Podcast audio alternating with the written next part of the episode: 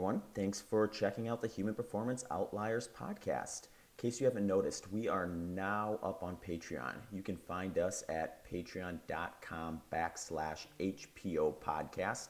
You can also just click on the link in the podcast notes and it'll take you right to our page. For the listeners that have already joined us, thank you so much. Your support is greatly appreciated. Uh, we have some pretty cool goodies that we're rolling out for the Patreon supporters, including a front of the line Q&A, some early podcast release options, as well as the chance to even join the show. So please consider checking out that page if you haven't yet. Also, if you do listen to us on a podcast hosting site, if you have the option, please consider subscribing. By subscribing, you'll get the most up to date episode as soon as it's released. Thank you very much and enjoy the show. Let's do it. All right, man. Hey, uh, Zach, are we recording so we, we, we catch some of this, this yeah, BS banter on? I just hit it, so we're we got everything we need. I can take anything out All too, so All we'll be good. right. Well, you know, hey, man, Ted, Ted, you know, you and I, you've been on a gazillion podcasts. I've been on a gazillion podcasts. We all, we know, everybody knows our, our kind of story, basically. You were kind of a, a, a doughy veganist, vegetarian dude, and then you kind of figured the shit out, and you got you got lean, and you figured all that. And, and we know the story. It's a typical story. And that's cool stuff. You went to Loma Linda. You you were with the, you you you got brainwashed, or sort of you were in that environment, and you figured out it didn't matter. But you got so much other good. I mean, I, I don't want to spend time because we only have limited time, and I want to I want to pick into the, the all the good stuff you got, the, the brain power you brought, because you've been looking at this stuff for like 20 years now, is what what I understand. And so you've been around a long time, and you're, you know, you're kind of you know, you, you're kind of looking at these guys that are, you know, this is the thing, you know, you, you got the leanest, fittest, strongest guys on the planet, bodybuilders, and you're like, what the hell are they doing? You know, and they know how to get lean. I mean, if there's nothing else, they know how to do that. And so it's just like, well, that's kind of a no brainer, you know, and, and not everybody fits in that category. But I've got just a couple of comments. One is everybody makes fun of you and they make fun of me sometimes because we, we sometimes get up there, we, we, we throw, take our shirt off, we say, look, we're lean. And people will say, well, that's just that. That doesn't matter. You know, I get people telling me being lean and being muscular it has nothing to do with health. You know, they point to the one guy they know that died that had a heart attack and was lean. And you know, to me, it's like saying, well, yeah, I know a 90 year old guy that smoked 20 packs. You know, had a 100 pack year history of smoking.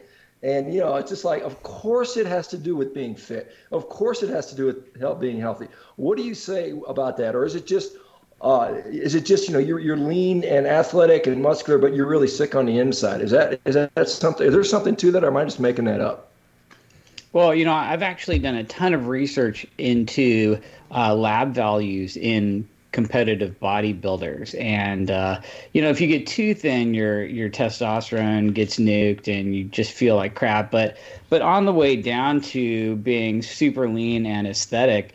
Uh, the lab values are spectacular, like absolutely spec freaking tacular. You know, um, everything you can measure looks phenomenal in these people. So I, am not really convinced that people are um, looking fit as hell and then inside there's something really wrong. Uh, the same thing goes with my practice. You know, I've just, for 20 years, I've basically had an unending stream of people walk in front of me and I got to see what they looked like, what their body composition was, and what their labs looked like, and then talk to them about their diet. So I, I feel like I'm getting a pretty good flavor uh, of, you know, what, what people look like and then what their labs are going to be. And, um, for the most part, you're not going to look like the picture of health and have some sort of metabolic problem that nobody knows about. You know what I mean?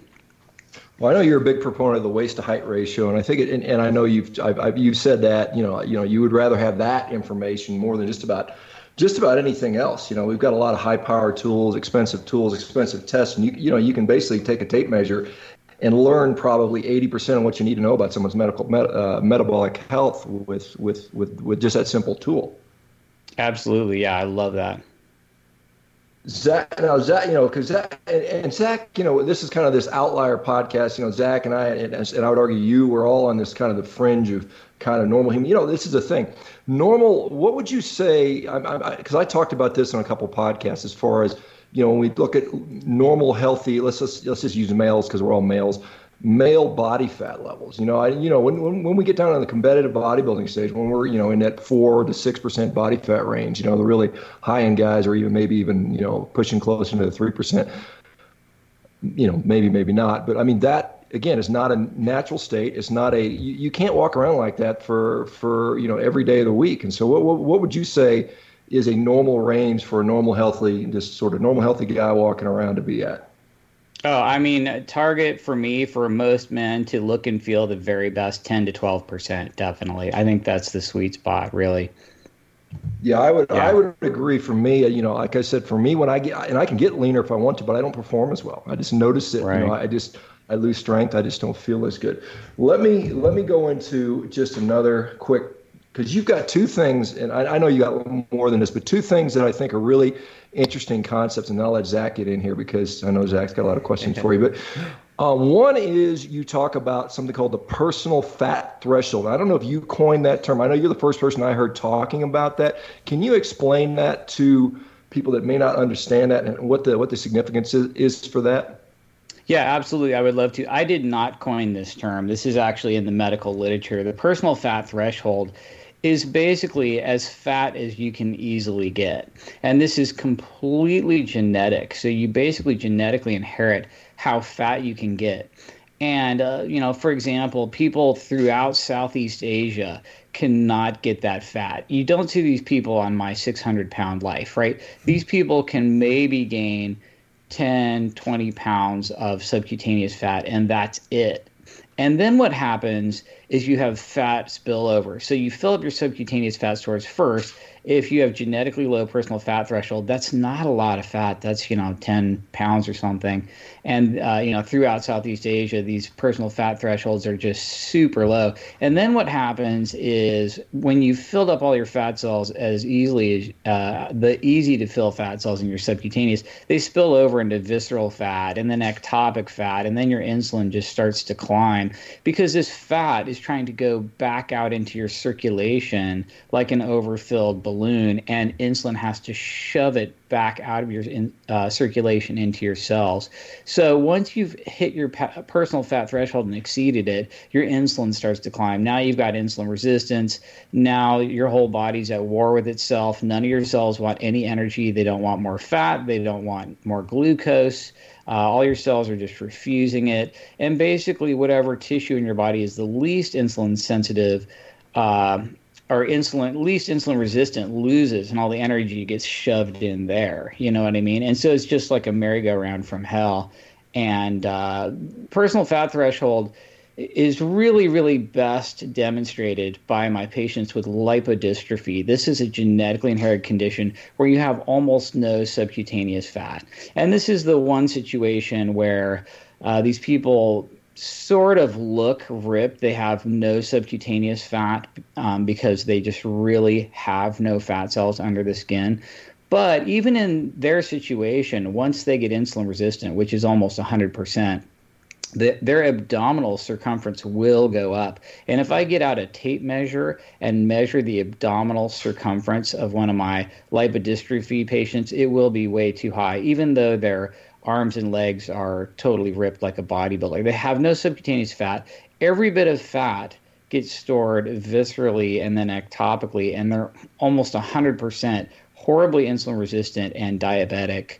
Um, just right off the bat because they just don't have any place to put fat, and, and that's what's up with the personal fat threshold. Uh, the the the most dramatic experiment I can find um, in medical literature are these lipodystrophy mice, where these mice have no subcutaneous fat. They're 100% diabetic because you just feed them any carbs and fat together, and they immediately have no place to store the fat. Right? The the carbs displace fat oxidation. The fat has no place to go. Bam! They have visceral fat. They have ectopic fat. They're instantly horribly insulin resistant and diabetic. And you can cure their insulin resistance overnight by implanting subcutaneous fat under their skin and connecting it to blood supply. So now they have a place to put fat, and overnight their horrific insulin resistance and diabetes is cured. Basically, proving the fact that insulin resistance is about running out of fat storage. I mean, there's just no question about it whatsoever. So then, Ted, yes. is someone who is less prone or is less able to add some of that subcutaneous fat are they just much more prone to insulin resistance then, since their their quote unquote storage supply, I guess, is smaller? not uh, eating a Homo sapien appropriate diet, no, but but in the modern food environment where protein is 14 to 15 percent globally and 12 and a half percent in America, these people are effed, right? They're gonna run out of fat storage just immediately. There's they don't even have a chance. This is why the entirety of Southeast Asia is pre-diabetic or diabetic. I mean, they've got a like just a major league problem. It's uh, it's extreme. Ted, one thing you just said there that kind of shocked me is that you said that the global protein intake is around 15%, and yet the U.S. intake is only 12%. So we are actually, from a percent ratio, lower in protein than the rest of the world, even though we are quote unquote prodigious uh, eaters of meat. That's that's pretty shocking to me. Is that where, where did you get those where did you get those figures from? That's interesting. I mean, I, I don't discount it because we eat so much other garbage in addition to, but I'm just shocked to find that out. Yeah, I mean, this is all you know government data that's readily available, but basically. Um, global protein percentage is about 14 to 15 percent of energy calories and over the past 50 years of the obesity epidemic it slid down to 12.5% in America. And so we're, we're kind of winning um, with low protein. There's a, uh, and if you look at the uh, the optimal fattening ratio, you can get the absolute fattest right at about 10 to 12 percent protein. So we are approaching optimum fattening on our protein percent. It's just about perfect for for getting as fat as possible. We're we're really nailing that one. yeah, and then you throw in just the the types of foods people are eating in place of what otherwise would probably be protein. Then you know it seems like a perfect storm. Like we've used the reference in previous episodes, like the donut is essentially the perfect storm for getting fat because you know it's basically devoid of any usable protein in a holistic sense, and then it's also loaded with some of the worst fats you can eat as well as you know just pure sugar, basically. I love that, and, and I have done a ton of research on obesogenic rodent chow and the exact formulas you use to get animals the very fattest. So all of these labs, like you know Harlan and these uh, these rodent lab chow companies, uh, will sell you a chow that's guaranteed to make your rodent as fat and diabetic as possible. Like it's literally, they're paid to make these rodents uh, insulin resistant, overweight, visceral fat, obesity, type 2 diabetes, vascular disease, the whole nine yards. And they always do it with this like 9 10% protein and then 45% fat and carbs each, or maybe 50% carbs, 40% fat, or 50% fat, 40% carbs. But it's right around the 45 45 fat and carb combo with protein held down at 10%, uh, diluting protein. So you have to eat, you know, twice as much to get enough protein because rodents self select for about 23% protein if they're left to their own devices. Mm-hmm. So you just, you just, crank up the fat and carbs together. You keep the protein low, not too low, but nice and low, so they have to really overeat. Um, and it's just the perfect storm. And we we've just approached that in this country. Like we're we're just we're almost perfect in our obesogenic ratios. Do Donut is great. Do you think that like part of that kind of overfeeding stimulus is because the body is searching for that 20-ish percent range of protein and then when it's not getting it it's like well give me more food maybe i can get it up there but then it's just coming in with you know those really skewed kind of ratios and it's just this kind of perfect storm for for gaining weight in the search for extra protein absolutely so there are a bunch of studies that show that um, a lot of mammals just literally eat to get enough protein. Primates are huge for just eating to get enough protein. And you're basically going to eat until you get enough protein. If you're eating a, a protein diluted food like, you know, french fries, which are 7% protein, you're going to massively overeat carbs and fats on your way to getting enough protein. So, like, you know, worldwide hunter gatherer macro estimations uh, it's about 19 to 35 percent globally estimated macros for hunter gatherers. So they're all way over. You know, they're over 20 percent. Most of them are over 30 percent. And then you've got the US down at 12.5%, and we're basically eating to protein satiety. So, I mean, that's just a just a massive problem. Honestly, that that could explain the entire obesity epidemic single-handedly, but I think there's another factor which is the combination of carbs and fats together, which has been shown to drive hyperphagia and actually create reverse satiety. So if you eat car- carbs and fats together frequently, your satiety is is like negative. So you combine the two, protein dilution and then carbs and fats together on a frequent basis. The carbs shut off fat oxidation, all your fat gets stored. Pretty soon you fill up all your adipocytes because you're never oxidizing fat. Then you hit your personal fat threshold, then it spills over to visceral and ectopic fat, then you've got insulin resistance, then you've got every chronic disease known to man. Um, it all starts with protein dilution from high carbs and high fat all day long. Yeah, Ted, it's interesting. You know, you talked about some of the primates. You know, if we look at some of the primate feeding patterns, you know, you look at chimpanzees, they spend about 60% of their waking hours actually chewing, you know, trying to get, you know, get enough nourishment from the from the relatively low uh, nutritional food that they eat.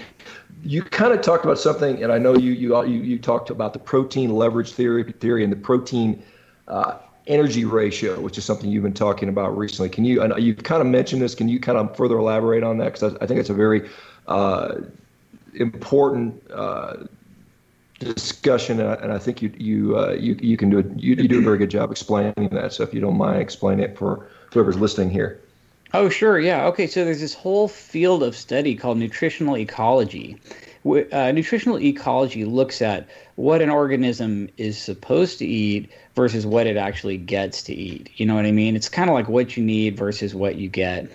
And in the animal kingdom, there's tons of research in the protein to energy ratio of your diet. That's basically how much protein you're eating for how much non protein energy or carbs and fats.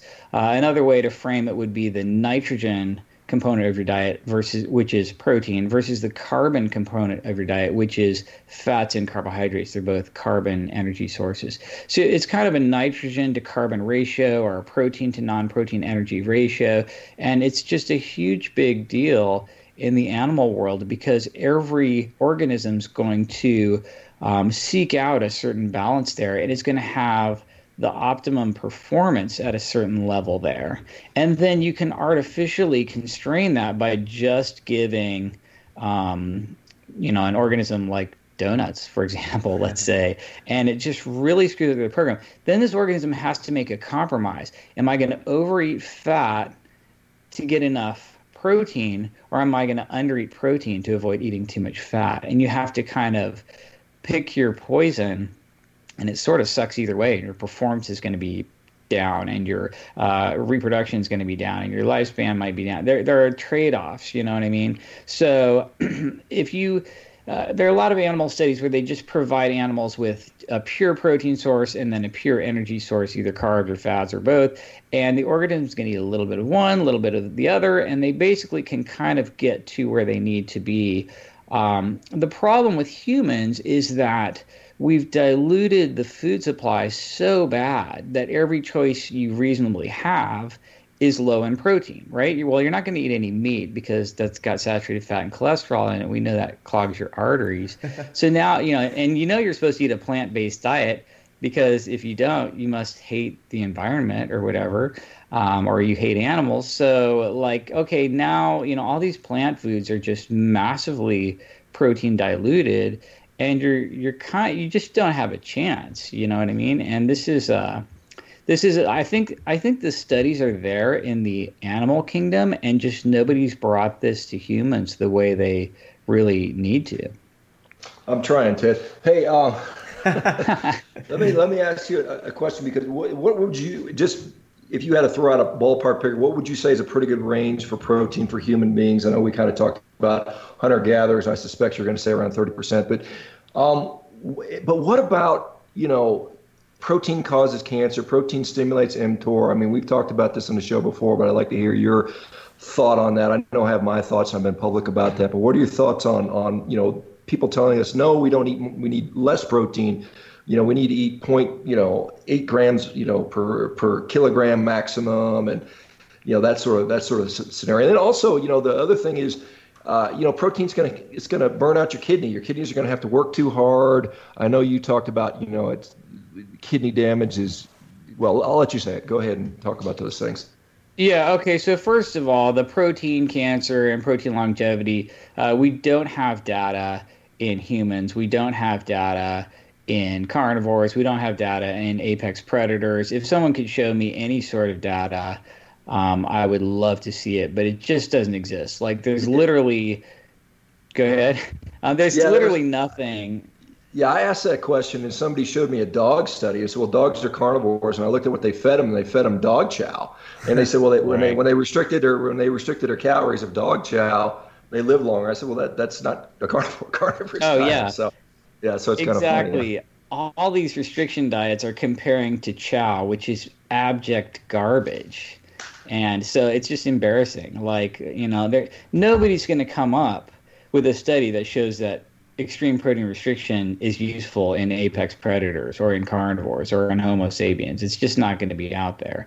And honestly, we have a long term ongoing study in extremely low protein diets right now, and it's called geriatrics because adults uh, age 70 79 in this country eat 66 grams of protein a day. And i'll tell you what it's really not working out well for their sarcopenia and their osteopenia and their uh, longevity. It's it's kind of a, a nightmare. So i think uh, i know what happens when you restrict protein because we all know exactly what happens when you restrict protein. You get low bone density, you get low muscle mass, and uh, the weaker you are, the faster you're going to die, plain and simple. So I just, I really think there's no data there. The kidney thing is 100% mythical.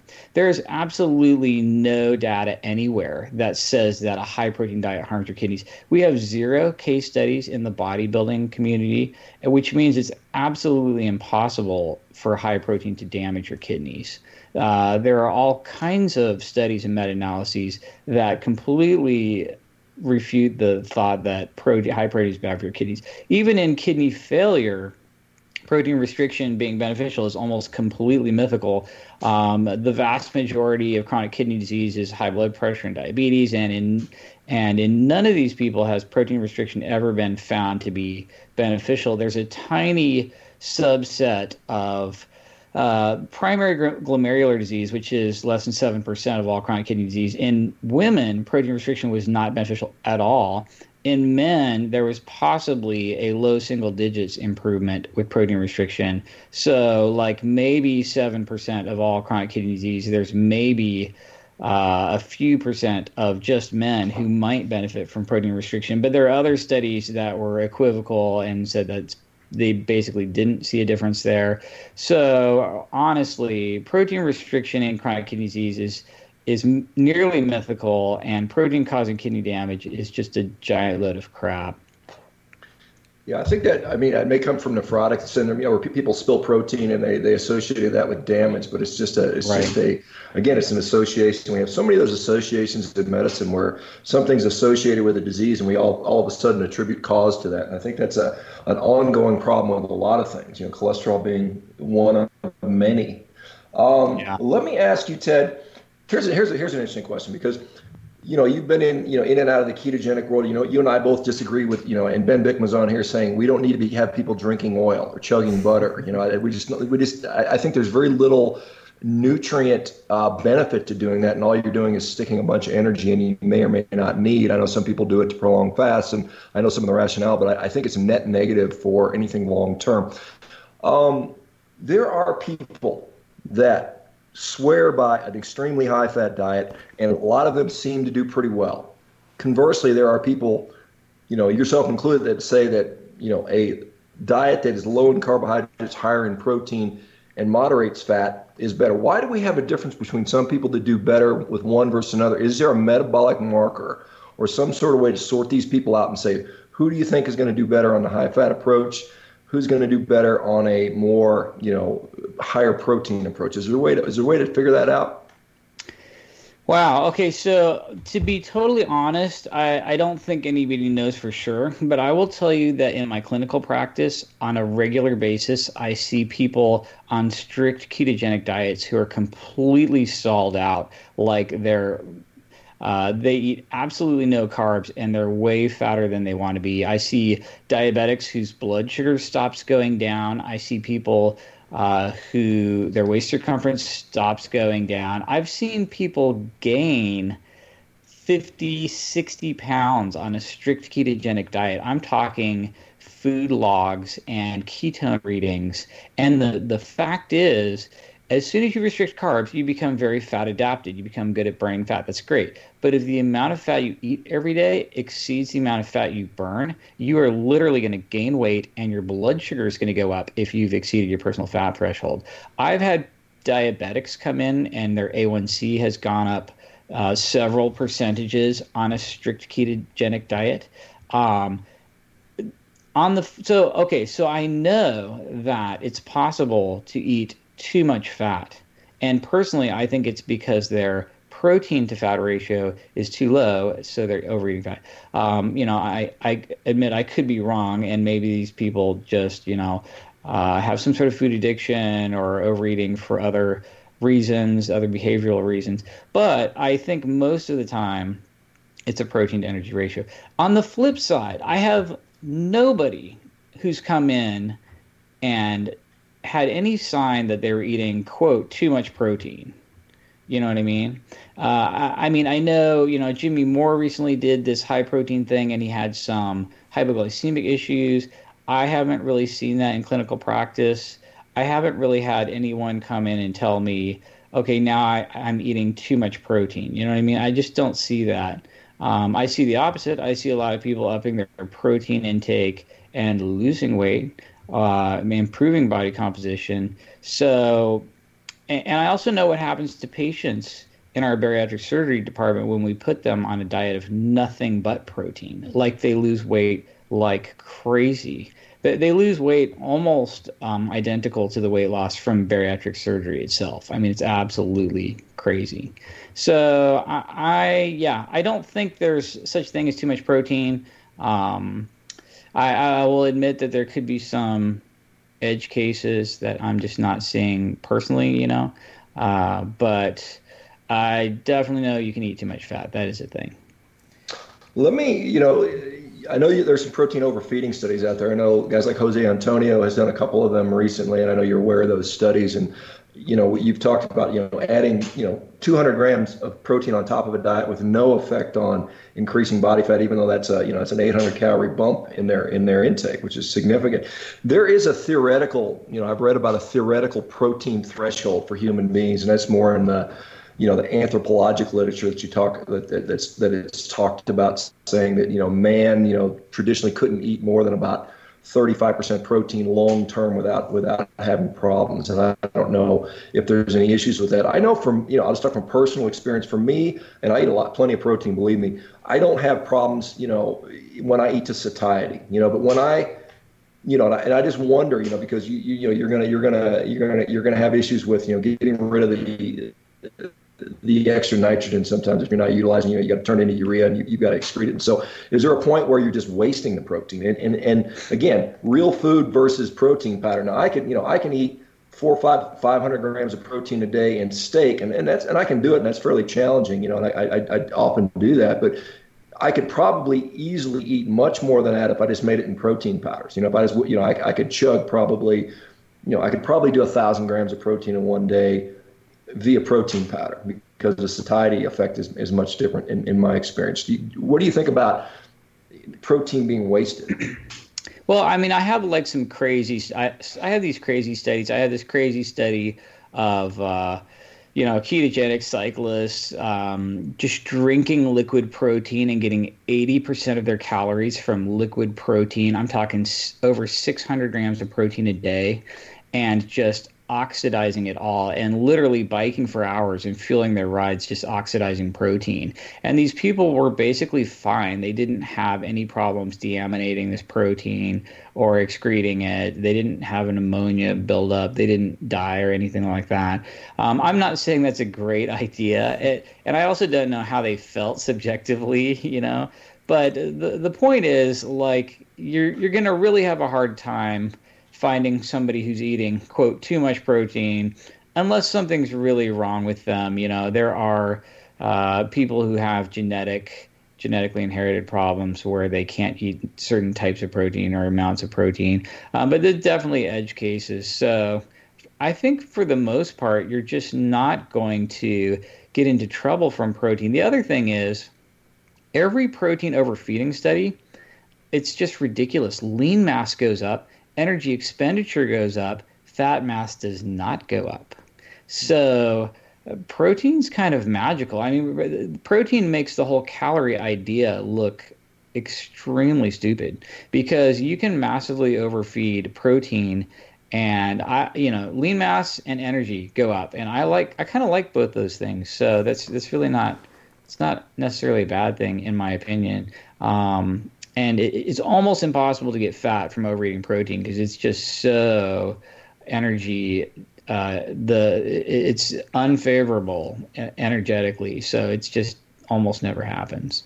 Yeah you kind of you kind of danced around an answer to the question i was going to ask uh, that uh, um, i think is kind of interesting and what i've been thinking about. And uh, like m- one of my the, it's a goofy question in my opinion because I don't necessarily think my lifestyle is something that people should kind of like aim for, or certainly not if their main 100% goal is to be as healthy as humanly possible.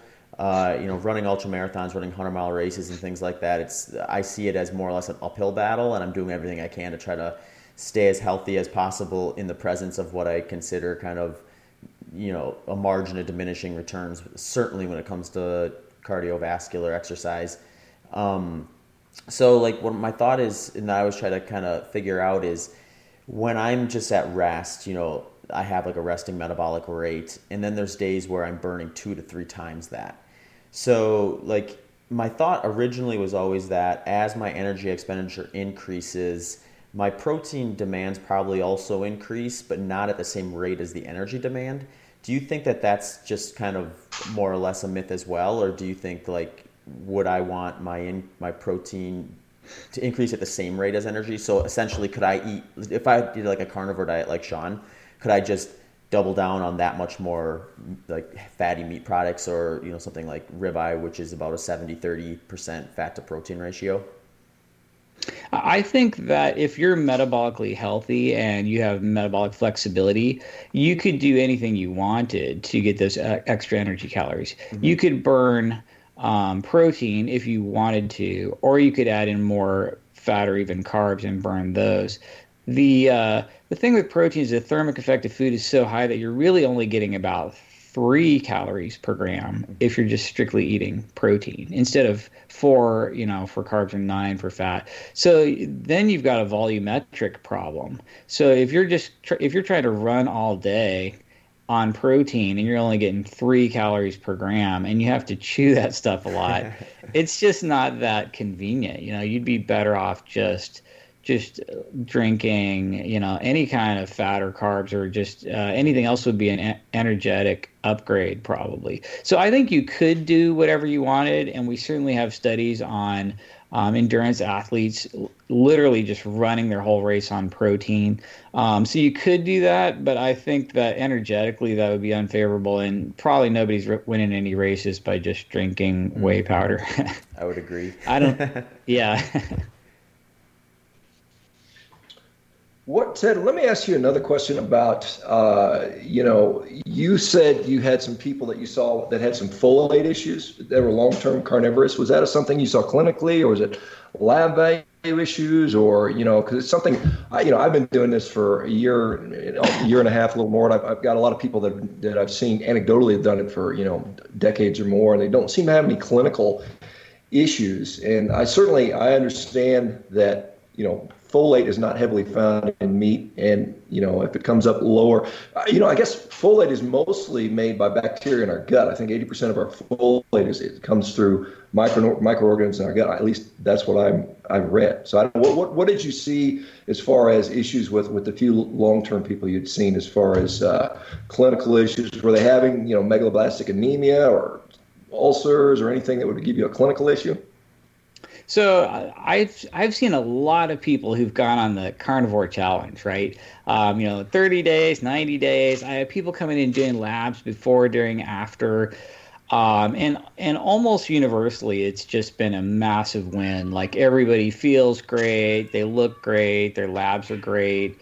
Um, it just seems like a massive upgrade over whatever they're eating before. But I've had just like two people now who who kept doing it. They're like, this is so great. I'm going to do it for you know six months, nine months, not quite a year, but getting close. And then these people, um, the people I was talking about, came in basically just came in complaining of fatigue and had uh, nothing on physical exam that I could that would point to anything bad. And so I just labbed these people up and did a bunch of blood tests because this is really uncharted territory for me. I have no clue what could happen, right? And so I just I just you know shotgun lab these people and did notice a couple people with uh, what the lab would call very low folate levels, and I don't have any idea the causality of that. You know what I mean? Like uh, would if I if I shotgun labbed all my non-carnivores and checked their folate levels, they'd probably be just as low, or I might be even more horrified. I don't know. Um, could it have been some factor just unique to these individuals? Um, uh, sure, absolutely. I have no clue. All I know is I've seen a ton of winning on zero carb carnivore diets, and I've seen one or two people who said they were tired and and the only thing I could find wrong with them is a low folate level and I don't even know if that's clinically significant. And so that's all I've got. Like I literally have no clue what's up with that. I just uh, nothing. Yeah, that's interesting because I did a poll, and you know, and again, people will, will will will say that's not science. And I asked around, and I said, you know, out of several hundred respondents, if anyone had any, you know, clinical evidence of folate deficiency, which you know, you can define how you want to do that. But they, they, didn't seem to show up. But it's interesting when you talk about shotgunning labs because, you know, if we take 100 people and, and we do that and we run a bunch of labs on them, what, are, what is the percent, what are the odds that many of those people are going to have lab values that fall outside of the norm? I mean, that's, I mean, it's almost guaranteed. Oh, yeah, yeah. Like you're just going to have, you know, false positive negatives all over the board or, or things that are abnormal that aren't clinically significant. And to, to be honest i'm not even supposed to just do a million lab tests on people and look for a number that's off. But in this situation i was doing that because i really had nothing else to go on. I just had no clue at all. Yeah, that I mean that concept because I, I keep I get people send me their lab values and they ask me about this and that and you know they send me they get these whole panel because you know people can do it themselves now. So they order this you know, $500 panel with, you know, 75 labs and you'll have 10, 10 that are abnormal and they start freaking out about it. And you're just like, there's no clinical context there. You know, you have, I guess people don't understand that it's, it's extremely normal for these, often, for these labs to be outside of normal ranges in many cases. And it's not necessarily uh, something you have to immediately freak out and address. Yeah, I mean, I like that's so true. I see crazy weird lab abnormalities all the time that I frequently I just blow off because I think you know it's probably meaningless and so I I take all of that with a huge grain of salt. Um, I don't know if that's significant or not. I got to admit. And I will say now, I know that you personally, everyone was freaked out about your A1C and your testosterone. And to be honest, all the carnivores that I saw had actually really low A1Cs, like really good, like, uh, and then, you know, basically high normal testosterone. So I, I, don't know. I don't know if you're just doing that yourself with with your athletic stuff or what. Like, but it, that didn't seem to happen on these zero carb carnivore diets that I saw. Yeah, I mean, and that's and that's the same thing I've seen. I've seen I've seen literally you know hundreds and hundreds of labs people send me and yes the normal situation is their their a1c falls but we had a we just did a podcast and we released it the other day alessandro ferretti and he is actually seen uh, glucose n- numbers on some really high level athletes, and they are surprisingly seeing you know pre-diabetic and diabetic range glucose in these really top level athletes. He said mm-hmm. it was mm-hmm. typically in a load phase, and he typically saw it in the athletes engaged in you know kind of the sprinting type activity you know kind of similar to what i'm doing. And so i think there is you know some unique physiology going on probably driven by the silliness i'm doing with the athletic stuff more than anything else. And you know like i said when people it's kind of funny because i get accused of you know well your testosterone low and at the same time they turn around and accuse me of taking steroids which i think is just completely, you know, comical. You know? So, but you know, yeah. I, took, I, t- I had my testosterone lab drawn. I said, well, that's good. I was actually happy it was low because I could I could make this point that look, you have to put things into clinical context. And you know, and then I took it a week later. It was 100 points higher, still on the low side. But I was just like, look, no one is walking around and sees me is going to accuse me of being low testosterone. But you have to you have to sit there and say, take things into clinical context, take the whole picture into into in, into the equation. Well, and what I see clinically is you uh, males can nuke their testosterone just in a day or two with extreme athletic stuff. I've got guys doing Ironman and they'll come in the next day with a testosterone of 100 like i mean it's just your body's like oh this is not a good time to reproduce because i just ran from a tiger for like 100 miles.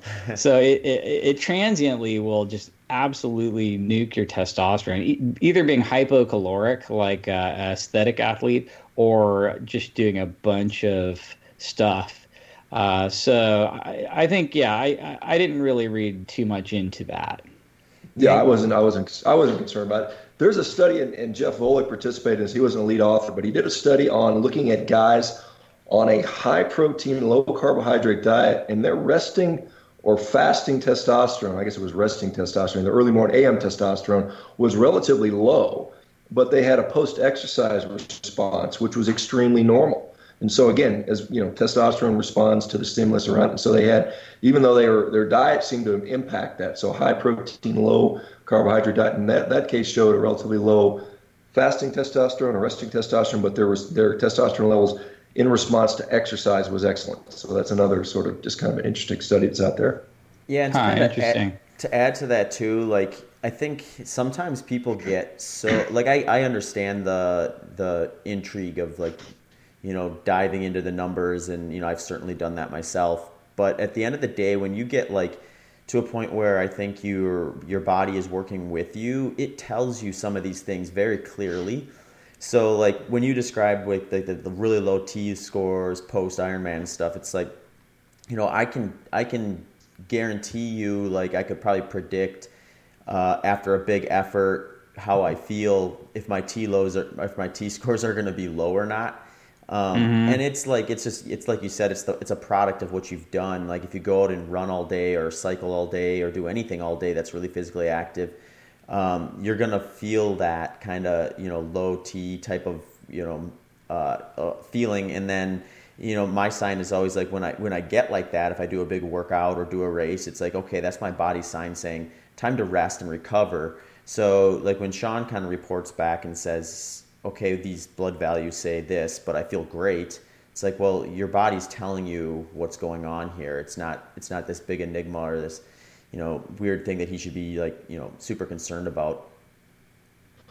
Well, I mean, yeah. it's it's a it's a snapshot of what was going on at 9 a.m. on January 15th for you know for half an hour. I mean, it's not you know you know again you got to look at the whole big big picture.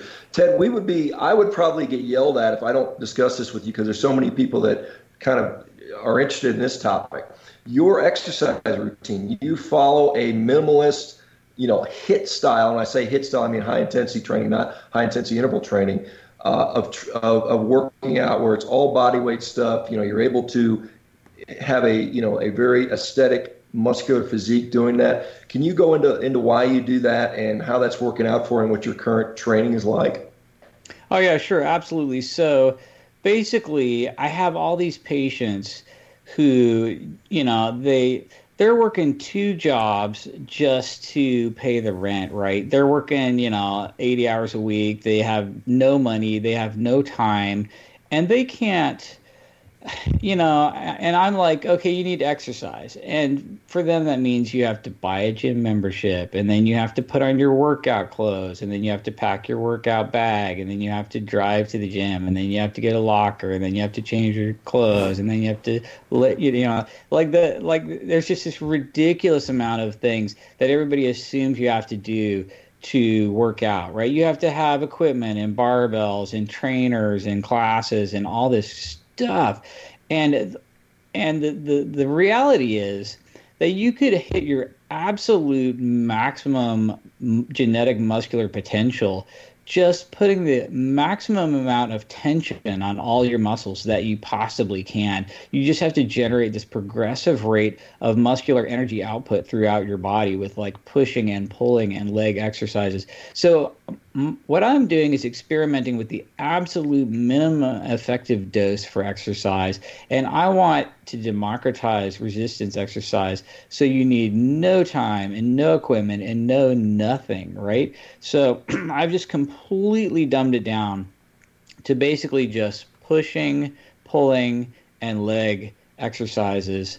Um, that that's kind of this big three, right? You do some sort of maximum effort pushing exercise, like a push up, some sort of maximum effort pulling exercise, like a pull up or a row, and some sort of leg exercise, like a, a body weight squat or a lunge or a pistol squat. And if you go, I like high intensity training because if you're trying to do this in the minimum amount of time, you have to absolutely go to failure. That's the only way to be as efficient as possible. So my technique is basically one set every day to failure with some rest pause failure extension sets on top of that. You know what I mean? Like I'll do 10 pull ups and go all the way to failure. Um, sort of a, I, I try to do like a triple failure well, where I fail on the concentric and then I when I can't concentric anymore, I hold it isometrically and then fail on that. And then I have to go eccentric. And I try to fail on the eccentric as well. So I'm doing like this one set to triple failure, concentric, then isometric, then eccentric. Then I rest for 10 seconds, do another set to failure. And I try to do basically one set with four more rest pauses afterwards. Um, the whole thing takes maybe two minutes for a pulling exercise, like a pull up you know, two minutes for a pushing exercise like a push up. Uh, two to four minutes for for me. I have to do pistol squats on you know each leg one at a time, and then if I if I want to do more workout, I do a push exercise. I mean uh, overhead pushing um, like a pressing motion, like a handstand push up or a pike push up. So I get an overhead press in there. Sometimes I'll do anterior and posterior chain. Anterior chain would be leg lifts, sit ups, V sits, uh, something like L sits. Um, posterior chain would be uh, Supermans or back bends or anything where I'm working the, the back the muscles in the back half of my body. And so basically every day I do six moves: push, pull, legs, press, anterior chain, posterior chain, single set all the way to triple failure, and then a couple rest pause sets on top of that just to really, um, you know, just to maximize the effective reps there. And uh, this is like so efficient. I mean, I, I really tried to just make it the absolute lowest time investment you can get, time and equipment for the absolute maximum muscular hypertrophy and i don't know if i've if i've hit that or not but that's my goal. That's what i'm doing. That's what i'm trying to do. That's that's definitely probably music's the ears of the time consume or er, time time demanding lifestyles for sure. And to know you know it's always interesting to me like you go to the gym and you'll see people hopping on these these machines that cost god knows how much money and it's like isolating this one individual muscle and then they'll spend you know three sets of whatever reps and then two three minutes between to rest on that one machine doing that one isolated muscle and then they move to the next and it's like it's no wonder these workouts take two hours long um, I know. and then you look at like kind of what you're doing where it's you know i think sometimes people hear body weight and they think oh that's just like you know high rep you know low weight but really you know you position your body in the right way and move the right way and, and you can make that very kind of low rep high weight if you're kind of moving in a way that is uh, gonna kind of generate that stuff and uh, some of those like pulling especially pull up style like workouts are you know those those are tough to, to do at a really high rep rate for most people. Yeah, and, and then I basically I'm working on uh, one arm pull ups, one arm push ups, and single leg squats just to make it more difficult. Uh, it takes a little bit longer because you got to do one of them at a time, but uh, you're never you're never going to get to the point where that's too easy. Like there's no nobody on earth who finds one arm pull ups too easy. You know what I mean? You're not going to have to load that up with weights. You're just not. Yeah, I'm not for sure. I can tell you that. yeah, like I literally know no humans who can do a one arm chin up. So it's it's. I, I mean, there are people who can, but you just don't run into them every day. Yeah, no, that's that's that's that's pretty impressive to be able to do that. Hey, what do you? But let's talk about because there, there's the cardiovascular component. Do you do anything cardiovascular wise? Do you do any sprinting, running? I know you do ultimate frisbee a little bit. Where, or is that even important? Do we need to worry about that?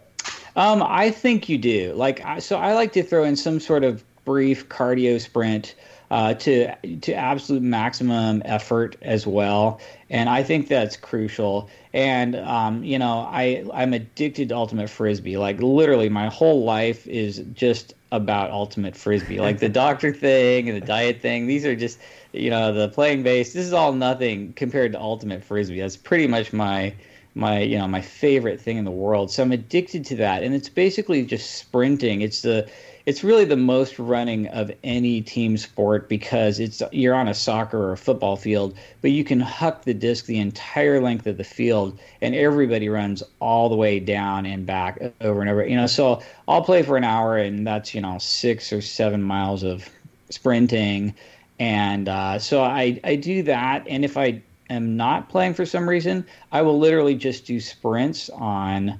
Um, just running up a hill, uh, jump rope, uh, that kind of thing. You know, my uh, my wife has been dragging me to Orange Theory Fitness lately, where just for an hour you just do sprints on a rowing machine, a treadmill, and uh, uh, that sort of thing. That's really not my favorite, but I I just do that because she really enjoys that and you know, if I wasn't sprinting there, I'd probably just be sprinting somewhere up a hill.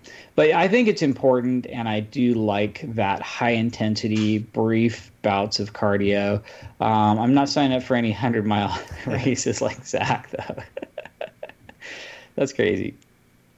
Yeah, I, I, I kind of have this, you know, it, it's a, you know, we talk about how to assess people's health. And one thing I talk about is, you know, I just throw this arbitrarily out. How fast can you run 100 meters? You know, and, and, and, I, and I arbitrarily said 15 seconds. Okay.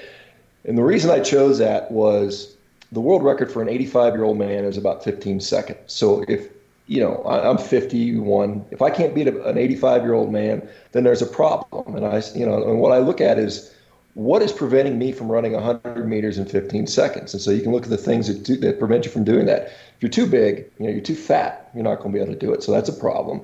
You know, if your joints don't work, you know, that's a problem. And I think, and I, we just had Gary Fettke on the show, but we both agree that diet has a large, huge impact. You probably see that too in your patients.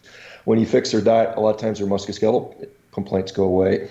You know, mm-hmm. the other thing is a lack of strength. You know, you got to be st- strong enough and have enough strength weight ratio to move down the field, you know, move down the track fast enough, and then just the, this the, the the ability and you know to move and, and the flexibility to do those things. I think, you know, again, we can't as doctors put everybody on the starting line and say go run 100 meters, but I think we did, and we found all those people that you know could run 100 meters in 15 seconds and said these guys are healthy and going to live longer, and compared to the ones that couldn't do that, I think that, that would that would you know very quickly sort people out because you know in nature you get which like we talked about it you get skinny you get weak you get frail you die.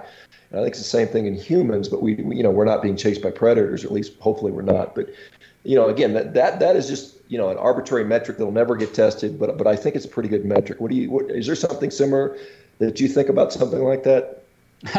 Yeah yeah. I I honestly, I, I have this like horrible fantasy of taking all my patients and just dumping them off on this uh, uh, I don't know if you watched the TV show The Arrow, but this guy got shipwrecked for five years on Lian Yu, this island in the North China Sea that's like extremely unhospitable, and he basically had to just hunt wild boar and birds and engage in hand to hand combat on this prison island for five years just to survive. You know what I mean? And sometimes I see these people and I just want to just dump them off on this island with a spear and a loincloth and then just come back in five years and you know see who's left. And you, you know that by then they'd just be carved out of solid granite right? It's like you know these people would be pretty much bulletproof.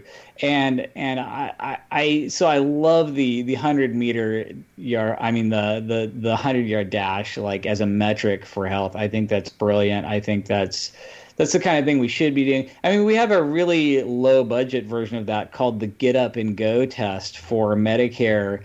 Uh, you know, people over the age of 65, we we time how fast they can get up out of a chair and walk, and like, do they have to use their arms to try to drag their frail, kyphotic, sarcopenic, osteopenic body out of the chair or their wheelchair and just shuffle across the room?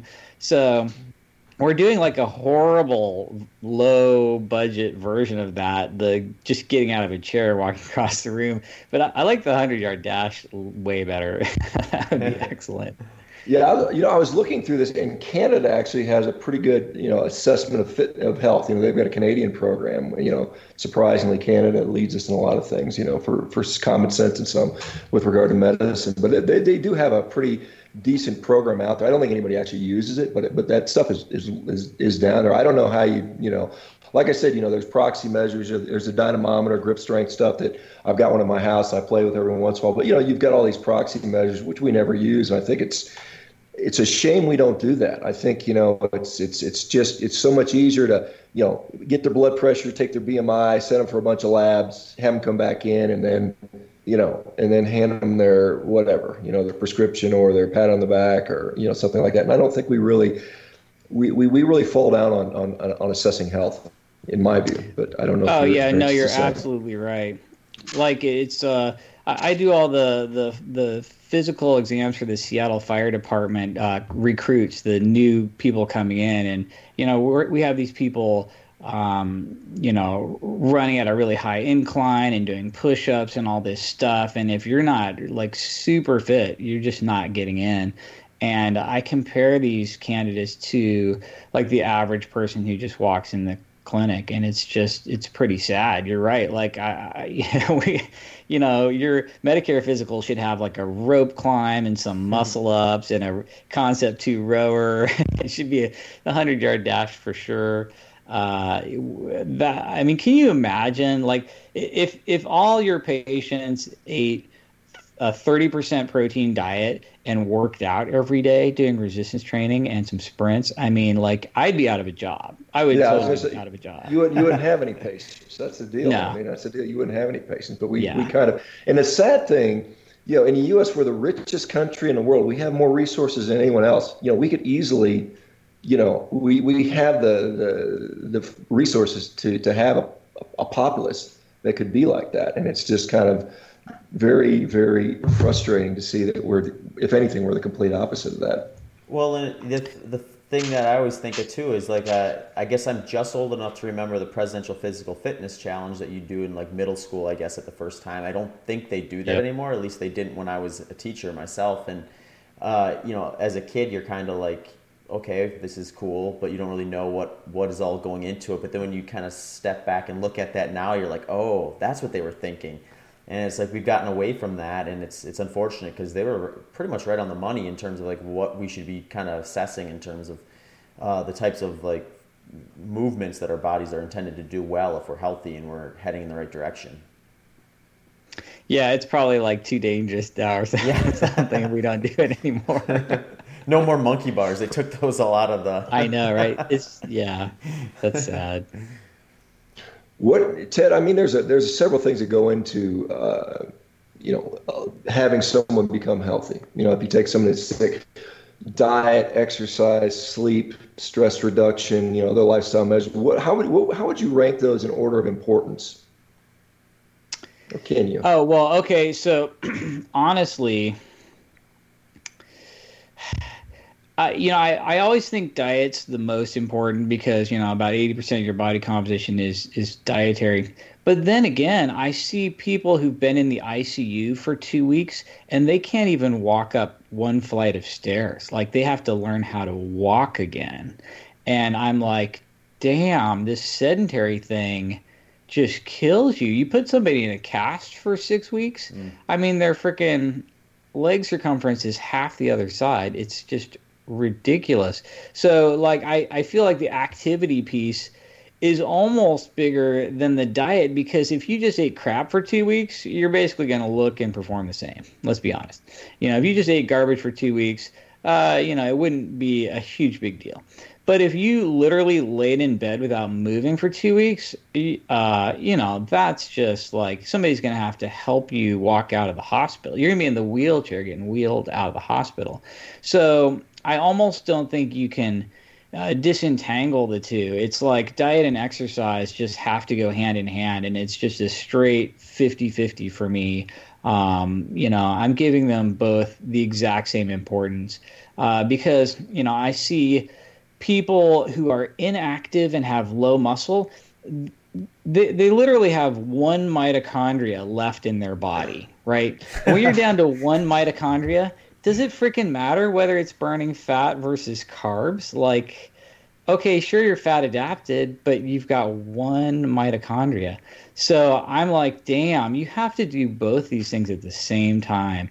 You have to be have to be increasing your lean mass and your mitochondrial density with exercise and you have to dial in your diet because you know the, the the modern diet is just basically killing off the entire planet so they're they're huge and the, what's funny to me is that I see this huge spectrum of humanity in my clinic. I might see some fire breathing CrossFitter who looks like he's carved out of solid granite and has the best labs you've ever seen in your life. And then five minutes later, I see some frail, elderly, kyphotic um, person who's just, their body is literally just disintegrating. And literally, the only difference between these two phenotypes is diet and exercise. Period. That's it. That's it. It's diet and exercise. And it's not necessarily one, more one or versus the other. I think it's really both hand in hand. And uh, you just have to nail both of those levers in order to be even remotely healthy. I just, you know, I feel really strongly about it. And so my whole mission is is just helping people dial in the diet and the exercise as simply as possible. Like I just want to dumb it down to as few things as as I can. Well, you know, the, the diet I, I, I, sort of promote is, is obviously the dumbest you can get. I mean, it's as simple as you can possibly get. But, you know, and, and I agree wholeheartedly with you about the exercise. You know, I'm, I'm a huge proponent of exercise, obviously. The only caveat I sometimes see is that sometimes people, you know, if they jump into exercise too early, they sometimes get hurt. And I, and I think there is, I think there is a tissue quality factor that diet impacts. If you're eating, you know, you know, slushies from 7-Eleven and Twinkies and vegetable oil, I think that negatively impacts your tissue quality. And I do see sometimes see people getting injured when they try to, you know, turn the lever on for exercise full way. So I think sometimes it makes sense to, you know, get that nutrition in order at least as a start, and, and then you can start to, to, to add that exercise. But I do agree, long term, they're both crucial and they're they're very important for everyone. Yeah, yeah, no, I know, I know what you're saying, and and I'm sure that you, at this point in your career, you've gotten the point where you can just look at somebody and tell how likely they are to rupture their Achilles or rupture their patellar tendon. You can just kind of feel the the global health of their connective tissue. Uh, just because they've just eaten a toxic slurry of omega 6 oils and sugar their whole life and uh, you know the linoleic acid percentage of their connective tissues or whatever it happens to be the glycation is just you know going to be through the roof and and you basically know who's going to come in with the uh, tennis elbow and the plantar fasciitis and the Achilles tendon stuff and the and there's a massive diet factor there. You're absolutely right. I totally agree with that. Um, yeah, there's no denying it. Yeah, it's it's it's one of those things, that, and I I am continually amazed. You know, we have we have you know, in the low carb community and some, and, and, it's starting to get a little more mainstream. People are understanding that, you know, diet hyperinsulinemia causes or, or is, is, is very well associated and probably causal to so many other diseases, you know, whether it's diabetes or cardiovascular disease or dementia or, you know, nephropathy, all these things. And then they kind of leave out the musculoskeletal stuff. And I think that's, to me, insane because to me, it's so obvious. And, and, you know, when you read through the orthopedic literature, there's literally no mention whatsoever. You know, it, it's starting to get a little bit now, but I mean, in general, it's, it's generally unrecognized that diet has any impact other than if you're obese. You know, oh yeah, if you're obese, you're going to have joint problems, but we don't directly attribute it to the inflammatory nature of, of, of the of the conditions. And you know, Gary and Gary Fettke and I talked about that. And there's other you know folks in the community that are starting to recognize this, but I think it's a huge thing. And the number of people that I have seen report that their arthritis pain dramatically or completely went away long before they lost any weight is is staggering, and I think that is a huge win. To include things like rheumatoid arthritis and psoriatic arthritis and all these you know wildly inflammatory autoimmune diseases. So I think there's just so much there that that you know we, we we've ignored for so long, and hopefully it'll come to uh, you know more people's attention, and we can kind of fix this problem. Yeah, absolutely, and, and I've definitely seen people you know, with bone on bone x rays who canceled their joint replacement because it just doesn't hurt anymore when they change their diet. And, you know, you've probably seen that way more than I have. But I, I've, it's weird once you once you learn some of this stuff it's it's like the scene in the matrix where you can kind of see see what's really going on and it's just like you're like holy crap all these diseases are you know diet and exercise it's it's just uh, I, I think again in the animal kingdom they've known this forever. Like you know every pork farmer knows not to feed their pigs too much soybean oil or soybeans because you'll get soft pork where like literally the the the pork belly just flops over and the burst strength of the tendons is lower and the connective tissue is weaker and it's just like a soft uh, fragile blob and you know, every farmer will tell you that, but like, you know, and vets know this stuff too. But then, you know, humans are like, we're clueless. We have no idea. We really think that there's no connection between what we eat and our health. Like, just nobody has any idea. It's it's crazy. Yeah, it's interesting when you look at the farming practice and stuff. It's uh, when you really get into like a real like you know farm and the amount of like science and just technology they put behind like you know formulating everything for for those animals uh, mm-hmm. is it, it's it's uh, it's pretty eye opening. And then yeah, like you said, you, you come to the human population and we're rolling into you know convenience stores buying you know packaged candy bars and sodas and things like that, and it's like it's the polar opposite. Yet we're supposed to be the intelligent ones. right. Ted, let me because I know you've you've you've been on a lot of shows and you've talked about a lot of the stuff. Is there anything you want to talk about that we haven't covered? Because I know there's a lot of stuff that you you, you have in your wheelhouse. What what else out there do you think people should know? Is there anything else? Well, I think we we've touched on most of it. I mean, really, for me, uh, I've just spent a lot of time reverse engineering obesity by looking at what causes obesity. And it's always this magic formula of high carb and high fat together with lowish protein. And so, so for me, it's basically about, um, you know, doing the exact opposite of that. So uh, I think that looking at you know hunter gatherer protein ratios compared to modern protein ratios and understanding protein dilution and protein leverage is one massive important driver of obesity. And then on the flip side of that is just this frequent high carb high fat eating carbon and fat together all day long. And and to me that that's that's the whole diet piece in a nutshell. And, and I, I can see the appeal of a zero carb carnivore diet because that is the absolute simplest way to raise your protein to energy ratio. I mean, I've, uh, you know, I've, I've posted these graphs of the protein to energy ratio of animal foods versus plant foods, and it's, it's just like ridiculous. Like all of our low protein to energy foods are plant foods. All our problematic foods are plant foods. You've got your grains and your sugars and your starches and your vegetable oils.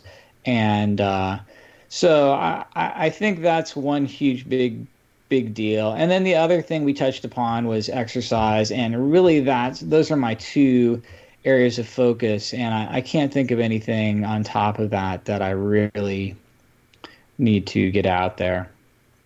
I know you said one time, uh, you know, because we have this sort of uh, belief that fiber is this magical compound. And I, I, I will tell you, there are a lot of people that don't do well with fiber. And what are your what are your thoughts on that? Do you think it's conditional? I think it's conditionally uh, beneficial, you know, depending on what the baseline diet is. And I think it, in some cases, is a problem for people. Do you have any thought on that? Well, okay, fiber is just like your longevity experiment with the chow, right? The chow is so bad that if if your dog doesn't eat the chow, it lives longer. Um, you know, fiber is the same way. If you're eating a bunch of carbohydrates, you better hope to God that it's fiber hmm. because that's going to be you're going to be so much better off. So I think fiber is great if you're eating a high carb diet. You know, if you're uh, on some sort of high carb vegetarian or vegan diet, you better be eating a lot of fiber. Um, I think that um, fiber is massively overblown. Uh, everybody I see with inflammatory bowel disease and ulcerative colitis and Crohn's and diverticulitis, they're they are worse with more fiber. Um, almost universally, these people do better and feel better with less fiber.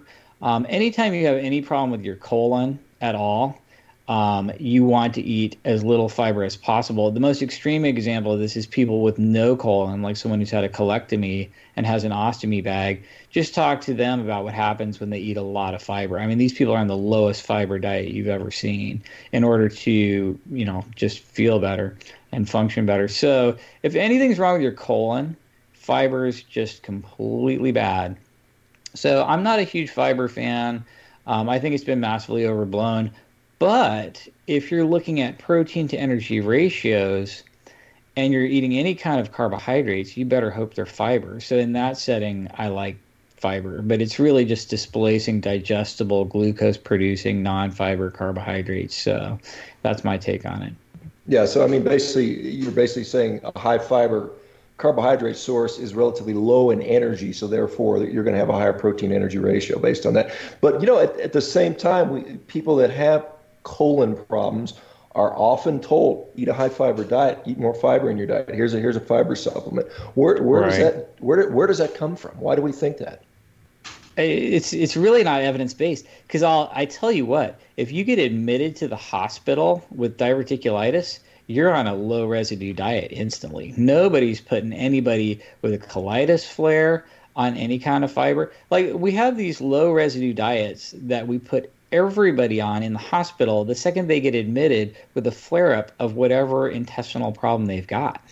I mean, the, that's the first thing you do is check the little box that says low residue diet. So, like, clearly, fiber is not that great for any of these conditions. You know, I, I just I really think it only looks good epidemiologically because it's it's a higher protein to energy ratio. If you are eating, if, let's say for some reason all you've got to eat is plant foods and you're trying to get the highest protein to energy ratio you can, you're going to want to go with something with fiber um, in it. You know, like, like for example, these.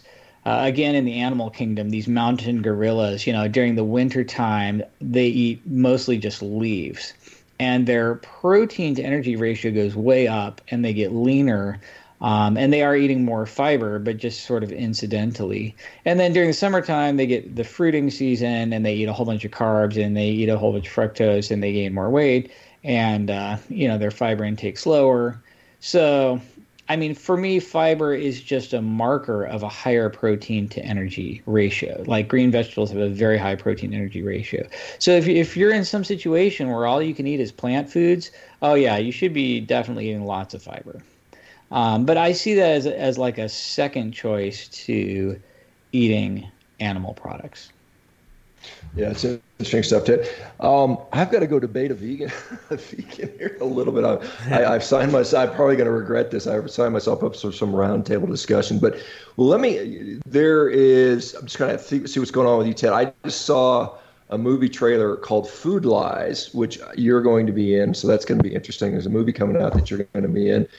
Uh, I guess I am too potentially. But uh, what else is going on in, in Ted Naiman land? What else is coming up for you in the near future?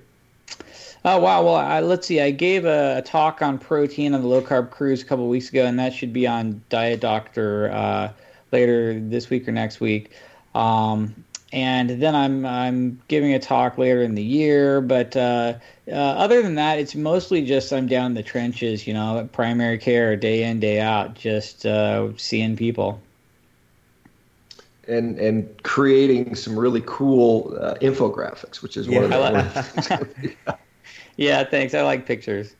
Yeah, folks, we'll definitely put the links to, to Ted's channels in the in the show notes too, so that you can you can find him. His Twitter account is definitely one worth following. Thanks, man. All right, guys. All right, guys. Well, I'm, I'm going to have to head out here pretty soon. Um, Ted, thank you so much for coming on. Like I said, it's a pleasure to meet you in person. Uh, hopefully, in the near future. Oh yeah, yeah. Next time you're uh, up in Issaquah or whatever, just yeah, hit me up, man. That would be great. Yeah, maybe we go run around and play some ultimate frisbee or something. Show me how to yeah, do that. Yeah, you could come out and play. That'd be excellent. How much contact is allowed in that stuff? that might be my only advantage. Yeah, is there, is there a position that allows you to hit someone in ultimate frisbee? Is the question Shawn's asking. yeah, that's, that's, um, that's a, a little a little jostling here, and yeah, there's some of that. You know, I got to tell you, I when I used to, I, I played high level rugby, and I'm I, sometimes I'm, I miss those days when you could just you know, stick an elbow in someone's teeth if they if you didn't like what they were saying. You know, it was kind of. Mm-hmm. yeah. Don't get to don't get to do that stuff too much anymore. All right, man. Yeah, All right, Ted. Thank you so much. Thanks again. All right, thanks, guys. Good talk. Hey, folks. Thanks again for tuning in to the Human Performance Outliers podcast. Just a couple quick notes before you leave. If you'd like to get in touch with us, you can find us at hpopodcast at gmail.com. That's hpopodcast at gmail.com. We're both also on social media. On Twitter, you can find me at zbitter. That's at Z B I T T E R. And you can find Shawn at S Baker MD. That's at S B A K E R M D. We're both also on Instagram where you can find me at Zach Bitter. That's at Z A C H B I T T E R. And for Shawn, it's at Shawn Baker 1967. That's at S H A W N B A K E R 1967. Thanks again for tuning in to this episode of the Human Performance Outliers Podcast.